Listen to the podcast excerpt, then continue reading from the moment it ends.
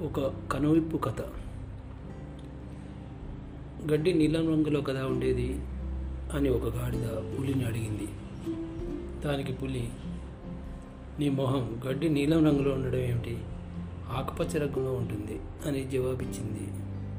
గాడిద ఏడ్చావులే గడ్డి నీలం రంగులోనే ఉంటుంది అని వాదించింది. అలా అలా గాడిదకు పులికి వాగ్విభేదం పెరిగింది. ఎవరి మాట సరైందో తేల్చుకోవడానికి అవి రెండు అడవికి రాజైన సింహం దగ్గరకు వెళ్ళాలని నిశ్చయించుకున్నాయి దట్టమైన అడవి మధ్యలో ఒక ఎత్తైన ప్రదేశంలో సింహం హుందాగా కూర్చొని ఉంది.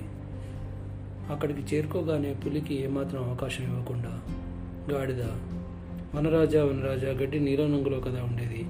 అవునా కాదా? మీరే చెప్పండి అంది. అవును గడ్డి నీలం రంగులోనే ఉంటుంది అంది సింహం.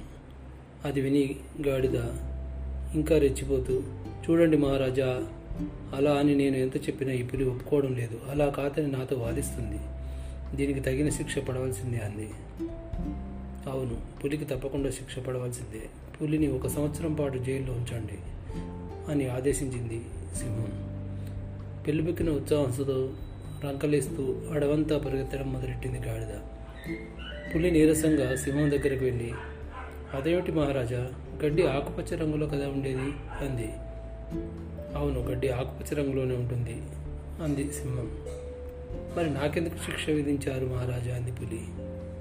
దానికి సింహం గడ్డి నీలం రంగులో ఉంటుందా లేక ఆకుపచ్చ రంగులో ఉంటుందా అనే విషయం గురించి నిన్ను శిక్షించడం జరగలేదు. బుద్ధి లేని ఒక గాడిదతో వాదించి మరలా దానికి తీర్పు ఇవ్వమని నా దగ్గరకు వచ్చినందుకు నీకు శిక్ష పడింది. అంది